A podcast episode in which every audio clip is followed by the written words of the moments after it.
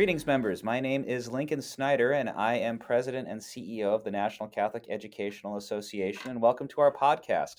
It is my honor and privilege to be joined today by my close friend and one of the people I respect the most in Catholic education, yeah. full stop, Sister John Dominic Rasmussen of uh, the Dominican Sisters of Mary, Mother of the Eucharist, uh, in addition to having been a an educator in schools for well over 20 years and served as vicaress for her order. She is the executive director of Open Light Media, which is the company that publishes Education and Virtue, among other wonderful works. So, sister, welcome. Thank you. Thank you, Lincoln. It's great to have this opportunity to, to have a conversation. Yes. Absolutely, sister, and one of many. You know, sister, sister uh, and I are looking forward to sharing with you some of our experience around education and virtue and what it really meant for our students and for schools. Uh, but uh, before we talk about uh, talk about virtue, uh, I just wanted perhaps you could share with our listeners a bit about yourself, your vocational journey and background, and what what brought you to where you are today. Oh wow, that's a that's a whole other uh, topic. But um, I originally was born in California. My family moved to Nashville, Tennessee. Um, I converted. I became a Catholic when I was in high school, so I'm still remain the sole Catholic in my family. And um, after my conversion, two years later, I entered uh, the Nashville Dominicans in uh, Nashville, Tennessee, St. Cecilia, beautiful community. And after living uh, 15 happy years there, the Lord called myself and three other sisters to kind of step out in faith and um, begin a new Dominican um, foundation, I, I started to say separately. This is the thing about Dominicans in the United States have generally been, the mother houses have been autonomous, they've been separate. So we started this in 1997. There were four of us, and today we're about 150 members. Still continue um, with our deep love uh, with Catholic education. I have great respect for the Nashville Dominicans, and we certainly all know what they've contributed uh, to Catholic education. So we we're kind of both working in this great field and bringing, you know, young people um, truth and educating them in holiness is what we're all striving to do. So that's a real quick snapshot. I was a principal for yeah, I was principal for 20 years, loved it, and then from that came disciple of Christ education and virtue. So now I'm kind of in a whole new world, learning digital and print, and and trying to provide resources for educators. that's beautiful. And you know, one of the things I, I share about you, sister, when people uh, ask about you, is I said, well, you know, one one of the obvious signs that she's a, a genius is that she's figured out how to teach St. Thomas Aquinas to six year olds. yeah, that's and maybe that's me where I had to like figure out how I could get myself to understand it. You know, like how can I get this so I can get it and then and incorporate it into my own life. You know, yep.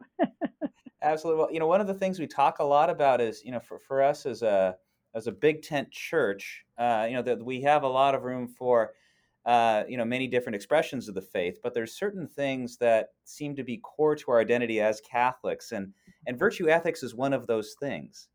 If you look back Absolutely. to the church and of course you know for you as a dominican i know st thomas aquinas was kind of a big deal. Um, yeah, right just a little bit yeah.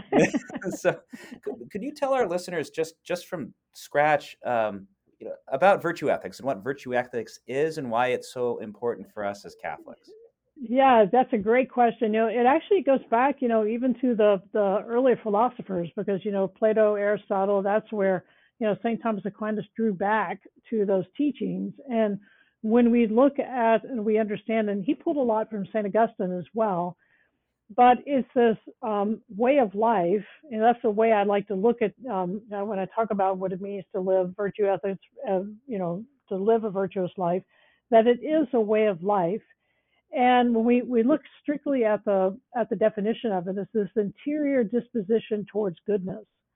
And what the early philosophers realized is that when people in society lived virtue, there was more order. You know, there was um, structure. There was a, a certain happiness that came from that. And really, when we think about um, virtue, what this does is it, it brings together this integration of our interior life um, as which is a result, you know, man is is fallen, but he's still good, right? So if we look at that original holiness, original justice, and all that was impact from that first sin, that um, that that state of gracelessness, Virtue is when we can live this goodness, this drive towards goodness, when we're responding to God's grace. Grace is God's participation in our life. So we're living like a supernatural life, but we're really living how we are created to be. And when we, uh, so what that's what really what you know St. Thomas was looking at, and that, and even if you can see the example of the earlier philosophers, is that again this order society, and then when we're living our moral life, our life in Christ, when we're we're prudent, you know, we're thinking before acting, um, we're temperate, you know, we don't let our emotions or our desires control our life. We have fortitude, we drive through, we have this resilience, you know, and then this justice where we're doing, you know, what is right and fair towards others. Then there's um, society is peaceful, classroom and ourselves evil. And so that, you know, we want to we want to translate that um, into the school community where it brings um, a unity, you know, it builds a, a community. It builds, um, it, it brings a culture of goodness into the school building or to the home, you know, because everyone is kind of moving in the same direction. That's a beautiful thing about virtue. Once we understand the language and what the virtues mean and what they look like and sound like, then we're all kind of looking the same way and moving together in unity. So I can, can go on and on, but I don't know if there's anything you want me to jump on from off from that or dive deeper into. Yeah, there is. So as you're you're, you're telling that story, it, it makes me think of when we've implemented virtue education uh, at schools, and, and one of the most common responses I get from parents is like, "I wish I had known this when I was growing up." And so, you know, yes. the thing about virtues is you have these these big concepts or these big words, you know, fortitude, prudence, and there's a lot of concepts to know, but you know, you don't start by teaching it cognitively. And so I just t- talk through that a little bit for our listeners about how you bring kids on this 10 year journey to, to really live the virtues and then understand. Exactly. Exactly. Like you said, we figured out how to do it for six year olds, right? So what we did is and when we developed, you know, looked at the different what the virtues mean, we give visual kind of illustrations of what that virtue looks like and sounds like, you know. So they learn it by um, how it's modeled, you know, in front of them. So what happens is, is when you bring this language into a classroom, or you bring it into a school, or you bring it into the family or the workplace, um, it raises the bar, right, um, of everyone around, and we recognize that something like just, you know, what what does courtesy look like and sound like? You know, um, it's opening the door for somebody. It's how we're interacting you know what does kindness look like and sound like? So and what's beautiful is that i can think of an example of a mom that shared with me a story of her three year old um, she had taken she had had the virtue cards for affability which are pictures right? And there's no sitting down but they had a picture of, of a little girl waving you know and and showing friendliness. Well she was at the store and she had the one uh, one little one that she was pushing, and she had the other ones that she was bringing around. And she kept noticing when they were passing people going down the aisle in the grocery store that the people would pass would be waving back, and she'd be like, "Where's that coming from?" And then she noticed that the little one was waving at everybody. And she got home and she's like, "Where did you, where did you learn that?" And and she could obviously didn't have the vocabulary to say it, but she just pointed at the picture and was seeing that and and noticing and watching the reaction of other people it immediately brings a, a smile right? And that's that's modeling it. That's just through illustrations. But if if we're wanting we're recognizing the importance of modeling that in our classroom and in our life um, it just it just brings um, a spirit of, of goodness and positivity to a classroom and, and to the school culture the whole school community you know which is a beautiful use of that ability to model. One of one of the things that I, I, wanted to talk about today, and I think the big idea is, you know, you you've found a way to teach this ancient understanding of the human person and flourishing really well. And you know, we live in a, a world where there's a lot of challenges with things like mental health, especially for our youth. And we, we live in a world where, you know, behavioral science is big. It's just most of our experience with it is being part of this social media slash commercial algorithm where you know people are prompting us to do things that maybe aren't virtuous or you know at least they don't have our joy in in mind and so i, um, I wanted to, to walk through um, that, you know, broadly, and then perhaps we can explore a couple of ideas within that. But you know, as you, as you look at American youth and, and you understand that this is a time of real challenge for mental health, and this is something that we're all concerned about, you know, where, where do you see virtue connecting with with those very modern concerns of how our kids are doing, especially post pandemic? Yeah, exactly. I mean, that's a, that's a great question, and I think um, I think Lincoln. The beautiful thing that we see is that what we know in neuroscience is that the neuroscience, in, the, in, in particular, a world called neuro, neuroplasticity, right, is that the that the brain changes, you know, through the, through experience. So the neurons that that wire together, fire together, wire together, you know, and that when we are we see this this drive towards goodness and we're modeling that and we're you know you see so much about positivity or or gratitude. So the neuroscience is reinforcing what we already hold in our catholic tradition which goes back you know it's ever ancient um, ever new right? It goes back even you know as we talked to the beginning about the early philosophers.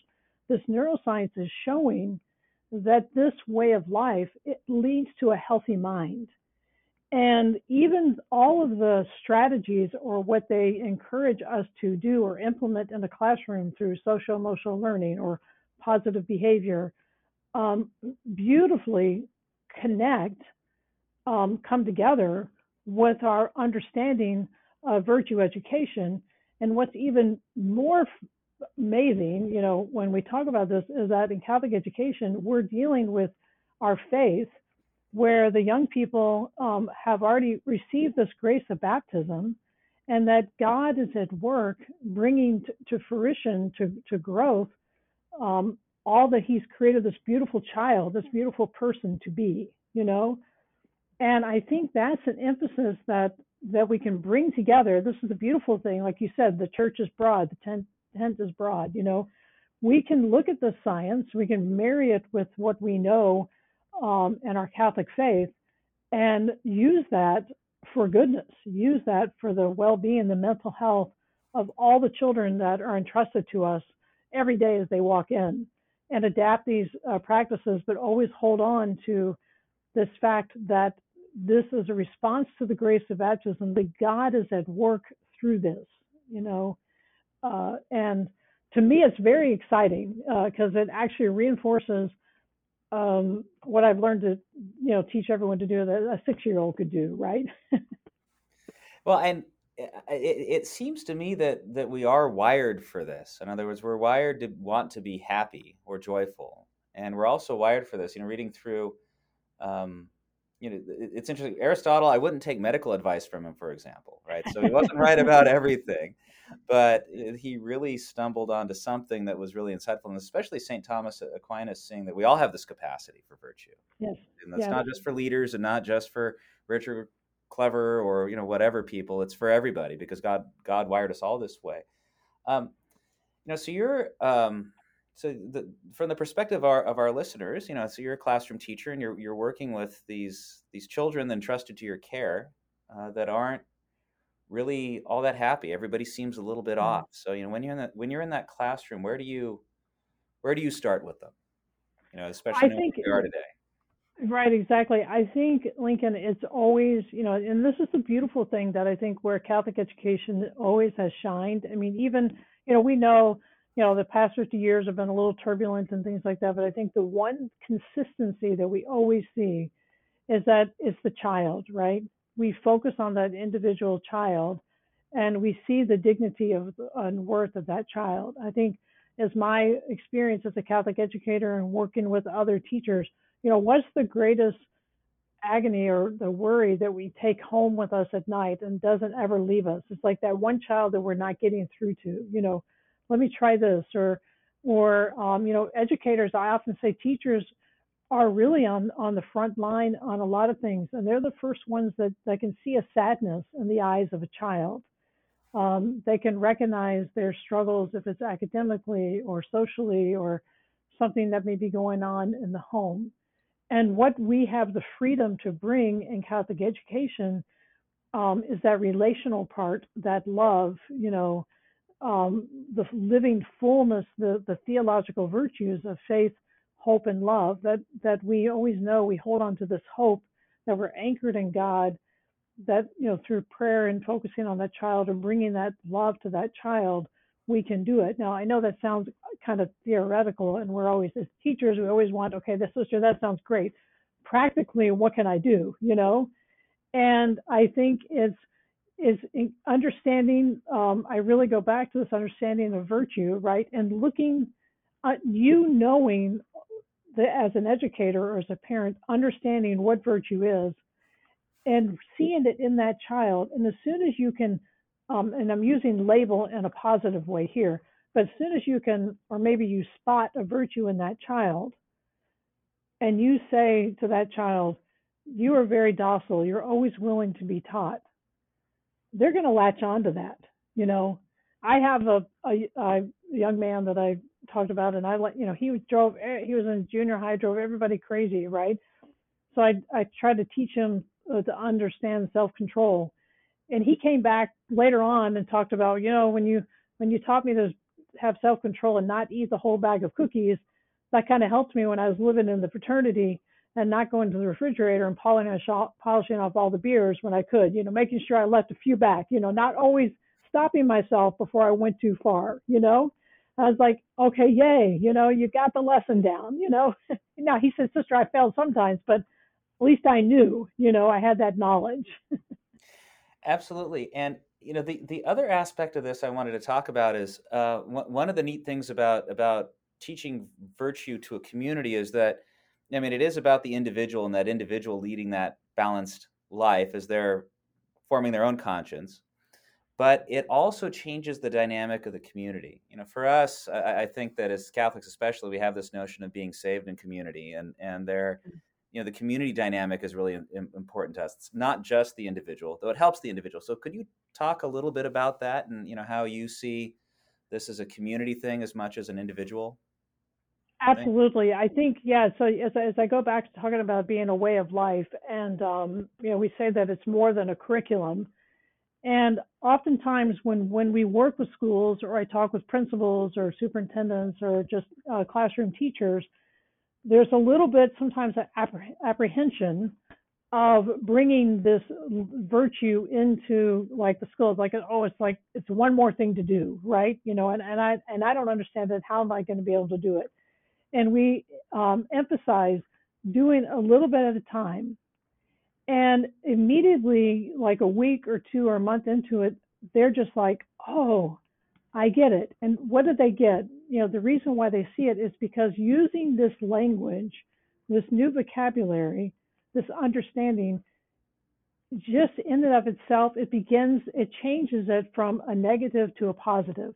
The culture in the entire school and in the classroom, because everyone is understanding it. Like I said, they're raising the bar, and um, there's there's there begins to be a, a peace and a harmony and there's a difference in how you're handling handling those discipline situations. Um, those situations become more restorative, um, more relational, um, moving towards a reconciliation where you have a you have words to have a conversation around, and it isn't punitive. You know, and that's that was really the big difference that St. John Bosco did when he brought his preventive system of education during that time, and it was very repressive you know, he used reason, religion, and kindness. And that's what, if you look at a lot of these um, models that are out there now, there's a lot of really good work uh, taking place, but it's help helping the child regulate themselves, you know, if they're dysregulated, um, and then so that their their the cortex, their their part of their brain can open up, you know, and that they can they can draw to this and understand and latch on to it. So um, it, it, it impacts the entire school and impacts the whole classroom. Um, I don't know how to say it. It just it just happens, you know. It just it just it just happens.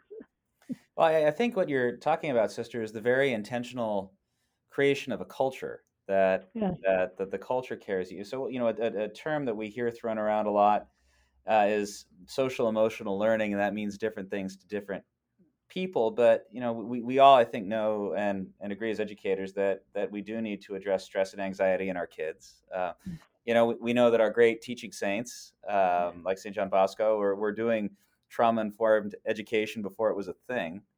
You know, what what's your thought about you know this, the the secular conversation around social emotional learning and and and how you'd like to steer it with this this conversation toward virtue? Exactly. I think I'm like I'm not I'm the true sense of social emotional learning and like I said um, earlier, with the, what we're finding in, in the, neuro, the neuroscience, with the beautiful thing that's come out of the decade of the brain, that it it's shining a light on, you know, God is showing us, He's using these brilliant people who may not even realize that they're doing it, but there is shining a lot on and showing us how God created us, how He designed us, how He made us to live and virtue aligns with it beautifully. Um, uh, the work of Dr. Dan Siegel, where he talks about balance, resilience, insight, and empathy, align beautifully with the cardinal virtues of of prudence, um, justice, fortitude, and temperance. You know, and even how he's talking the the techniques and talking about the regulation and the cultivation of these things. It it just beautifully comes together and but we we have to we have to kind of marry it in this light of grace the light of understanding that is that God is the one that's bringing all of that brings virtue to growth as we cultivate it. It's a response to our life of grace, of, of our participation in God's life, our participation in the sacramental life, you know, and and receiving you know this time of the Eucharistic revival, right? um, receiving Jesus in Holy Communion, um, reconciliation, um, living fully the sacrament of confirmation, and that we have to teach young people in our Catholic schools that this is, you know, I can do all things in God who strengthens me, you know, and that they can rely on Him, that they have that relationship, that there is a God that loves them personally and intimately and that that how they live matters that they matter you know which is contrary to what we see on the secular side where it's it's me. I'm i'm doing this. I'm it's it's it's a it's and so if we're if we're we're trying to become our own self-made selves and when we fall um, that's building our home on a, a house on the sand and it's just gonna it's gonna fall you know? We have to have this foundation, this rock, on the foundation of the rock of the church, you know, of grace, to sustain us through the trials of life, which are going to come, you know, and that's we've got to see it in that light, uh, not be afraid of it, and use these things, but see it in that light, and it takes it takes you know um, some catechesis to get us to that point, you know. Yeah, it, uh, as you're speaking, sister, I'm just reflecting that you know if you had you given me the word counterculture when I was 17, I would have thought of hippies, uh, you know, and, and, flower power. But you know, we're we're you, you must find yourself, or do you self-reflect on finding yourself in this countercultural position or space in the discussion? I mean, we're uh, you know, it, it is countercultural to to try to point towards something that that's a little bit more ancient and and grounded in understanding than than you know me me me. What what is your experience with that been? I mean has it felt like a an upward slog sometimes? It, what keeps you going through all of it?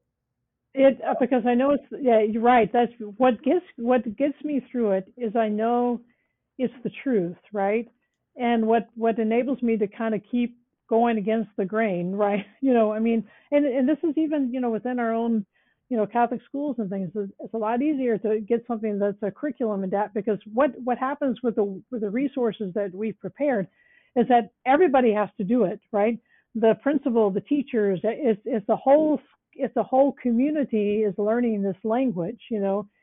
And what what motivates me and drives me is really just this zeal, uh, a true zeal for the souls, the children, because this is the way of life that um, is so much a part of our Catholic faith, so much a part of Catholic education, and it just it didn't it just diminished. Uh, I think it just kind of fell off our our radar because it was there 50 years ago. Um, I don't think it was that. I don't think it was anything done intentionally. I think it's just something that we just woke up one day and said, "Oh, they're really not they're not getting this intentionally at home anymore you know um, and it's just kind of re-bringing back something that was always a part of, of what we did in catholic education it was it was if you look back at those old report cards it was on the report cards you know uh, you know it was there not that we need to be graded in it but it was an expectation of way of life yeah well that that's a great segue to the the next question. Uh, so, you know, we're we're coming out of this time where Catholic schools have done very well during COVID, and obviously we could always do better. But you know, our, our teachers really did something heroic uh, during during this pandemic. You know, they they showed up at, at risk to themselves and made sure that they were present for the kids, and that's why our, our system's done so well. Uh, you know, vis-a-vis others during this Absolutely. pandemic. You know, so what's you know, looking at our successes, and I, I, think a lot of the things you're talking about, our, our teachers know intuitively because they did it for the kids relentlessly for years now. But wh- where do you, if you know your your personal wish or desire, you know, where do you see us in five to ten years? Like, what do we really have to focus on, and how do we how do we keep this momentum going that we've got right now? Exactly, and you you touched on something that's the first thing I always say uh, to teachers if I'm going into a diocese or a school and they're they're implementing education and virtue. The very first thing I say to them is like, you all taught through a pandemic, you have already practiced virtue heroically to a heroic degree. And what, and so you've got this, you know, you've already done it, you know? And I think it's, so where would I'd love to see this in five or 10 years is letting this, um, this understanding of what they've, what teachers in Catholic education have already lived and how they've, what they've already done. But, um, having them learn this this this beautiful language of virtue, this beautiful way of life, and surrounding all that they've done with the children and and bringing that into the schools and to the school community, and letting that be what unifies uh, them as a faculty and staff, would unifies them with their families um, that entrust them, you know, in a parish. That everyone is, is like I said at the, at the beginning, we're all looking in the same direction Mm-hmm. And um, and we've and I guess the thing is maybe it's a new marketing tool to say, look, you've already done it. You know, you've already practiced this heroically. Let's just keep it going. You know, and and this is what it. These are the words of what you actually did. You know. That's fantastic.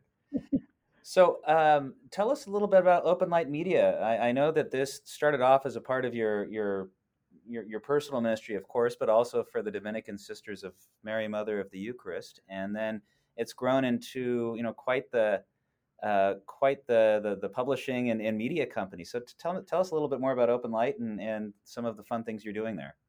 Exactly. Thank you so much. Yeah, it's it's like the Lord kind of he keeps he keeps pushing us forward, and it's really just a true blessing that I I look at it as um, it's kind of like the the new pub, the internet, the the video world, the YouTube is kind of the new public square, you know. And it's and as Dominicans, we're teachers and preachers, and we want to be out there, you know, um, teaching and preaching in any way that that we can do. And it's pretty, it's very consistent with our charism as Dominicans and I mean, I know there's other religious communities that have a part of it, but we've really, you know, made this decision to take a step forward and, and to be very intentional about it. So we are are producing. Uh, we have Open Light Media uh, Plus, where we're uh, producing professionally developed. I've got a beautiful, we've got amazing staff. I have all these young people that know how to do all this stuff. These natives, you know, um, they do beautiful work and we're producing um, high quality uh, video series. Um, we're working with Dominican friars in the Western province and the um, Eastern province. We're, we're getting our sisters who are natural educators where we're, um, we're teaching a class and, modeling how this can be taught. So a teacher can uh, use this resource in their classroom for their children. So if we can't be in, present in every school, they can show the video of one of our sisters teaching the virtue um, so that the teacher can learn that and then also the children have this exposure to religious life or to her sister. That's cultivating the virtues god gives of, growth which is one of the series. So to accompany all that we're doing we're also um, doing guidebooks um, providing resources. So it makes it really easy for teachers like the, I think the beautiful thing we bring in this is that we're educators, and it needs to be practical, intuitive, and simple, easy to do. And um, so that's what we're developing. It's easy for them to print it off, go to the copy machine, and uh, show the video along with it um, to help them in, and in bringing this beautiful language together in that. So uh, we're doing um, podcasts. We do short little um, reels for uh, Instagram, uh, shorts on YouTube. Uh, we're doing documentaries. Uh, we've won a couple uh, film festivals, so it's it's really it's it's exciting. I I could not do it if with if I didn't have the amazing staff that I have. So that's incredible. One of my concerns about social media is, you know, that so many of us struggle with it because because you're essentially, you know, there's these big algorithms at play with some of the best minds in the world that are all focused on steering you toward something tangible or steering you toward anger so you stay engaged online longer and buy more stuff. And you know and you, you found a way to plant um, beautiful things within that ecosystem. So you know understanding that you know clearly it's not something you fear you avoid but rather lean into. You know for, for our teachers and parents that are maybe struggling with their kids with things like tech addiction or making sure that you know that this is their reality you know how what are your thoughts on particular with our kids and keeping them engaged with beauty knowing that we live in this world where we have all of these media at our disposal Exactly, and I think uh, there's nothing. And again, I go back to the neuroscience. They taught they really caution about that, you know, to limiting those things, and those are things that I would be um, all for. And and the work that we do, um, the books that we publish, we're very intentional about putting beautiful artwork in front of the students, you know, so that we work with Lectio Divina and trying to um, have t- teach them how to disengage and spend time with the Word of God. So it, it's a both and, you know, we're accompanying both of those things. And I think it's really um, important that um, that children learn, you know, that Dr. Dan Siegel talks about this thing, a healthy mind platter, you know, and that the that the mind needs these nutrients um, that that they need to have a dose of every day, just like they need to have the vitamins and everything they do to keep their bodies healthy. Um, you need to have the nutrients of practicing virtue to keep, you know, the virtuous life healthy, but also your your mind needs these nutrients to keep a healthy mind. So it's a it's a both and, and I see us using uh, just like we're doing now in this this podcast is using this these means to try to get this message out to a broader audience um, and and to do it and and and, because, and we're always intentional in our post and all that we do that it is something positive, uplifting, something beautiful, inspiring. You know, um, to be a, a, light in the darkness. That's beautiful, and I think that's just a, a great um, prompt for my last question. Then happy to discuss anything you'd like to, sister. But you know, who, uh, you know, part part of virtue is cultivating an active prayer life, and you had a lot of resources around that. You know, I remember working through a beautiful book that uh, you published on Lectio Divina, for example. So, mm. what what what what are you cultivating right now in your prayer life, or any any you know reflections you wanted to share with with us, as you know, in particular, working through you know the challenges of the age. Yeah, that's. I think it's interesting you uh, bring that up because with the passing of uh, Pope Benedict, I went back to my my kind of go-to books with him, and he wrote um, on, and one of my favorites is his catechesis on prayer. And he has a whole um, these wednesday catechesis that he gave you know and we look to the saints.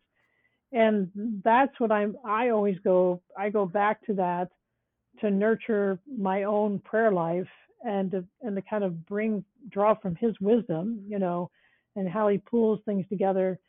And and then it's it's consistently just really just going back to reading the word of god you know and then recognizing all of god's revelation all that god has revealed to us um, in our catholic faith and the doctrines and just kind of constantly keeping myself steeped in that um, so that when i'm communicating or i'm studying other things um, that hopefully i can bring a clarity to the to the message to lead people because people are, are thirsty. They're looking looking for something, you know, looking for hope. And uh, we got to. Those are the ways to keep the light going, right? We gotta always have to have our have the oil for our lamps, right? Always.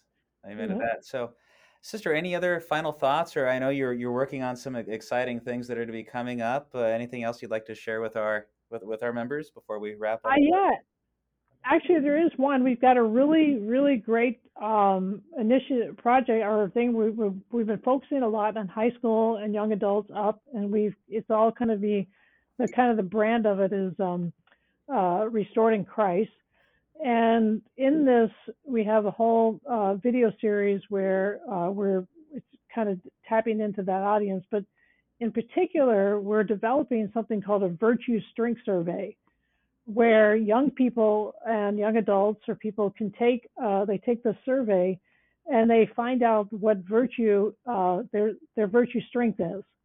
And we're beta testing this in high schools. So we've um, We've already uh, beta tested and over 1,500 uh, high school students took it.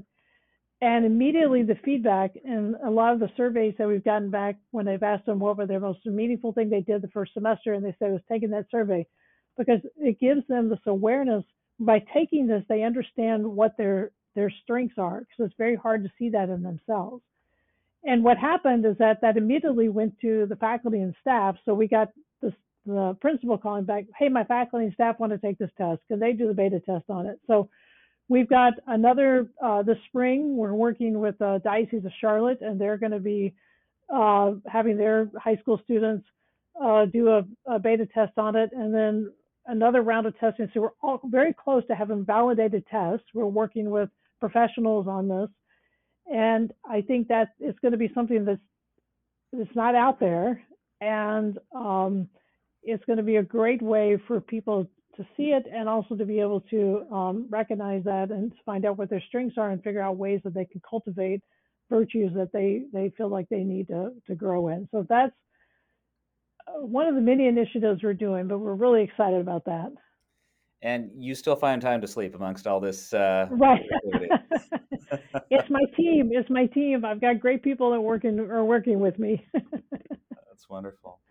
And sister, if our uh, listeners wanted to check out these materials, uh, could you tell us your uh, website or the best way to to, to find uh, links to these and other things? Absolutely. The, I think the best thing is if you go to Open Light Media, so that's Open Light Media altogether dot com, openlightmedia.com. Um, you can go there. You'll be able to jump in right into education and virtue. We have a whole uh, section devoted to that, and then all the other resources we're developing and then also, if you're kind of a fan of YouTube and you're, you know, kind of looking for things, uh, that Open Light Media is our channel, you can uh, subscribe to that and get notifications when we publish things or just see a lot of the, the video content that we have uh, present there. There's a lot of, it's very rich. There's a lot of things that, that can be used. Rich indeed. Well, thank you so much, sister. I really appreciate you taking time to join our podcast today. And uh, I know there's many more things we could cover, so hopefully we'll be uh, connecting again soon. Looking looking forward to it. I love it. It's, it's great talking to you, Lincoln, and thank you for thank you for all your leadership and all you're doing now for the NCEA. And um, I really I, I have full confidence on how you're going to lead that forward in the next five years. So thank you, thank you. Thank you so much. So the, this is uh, Lincoln Snyder, President and CEO of the NCEA, and I've been speaking with my friend Sister John Dominic of Open Light Media, Dominican Sister of Mary, Mother of the Eucharist. Sister, thank you so much. Thank you. God bless.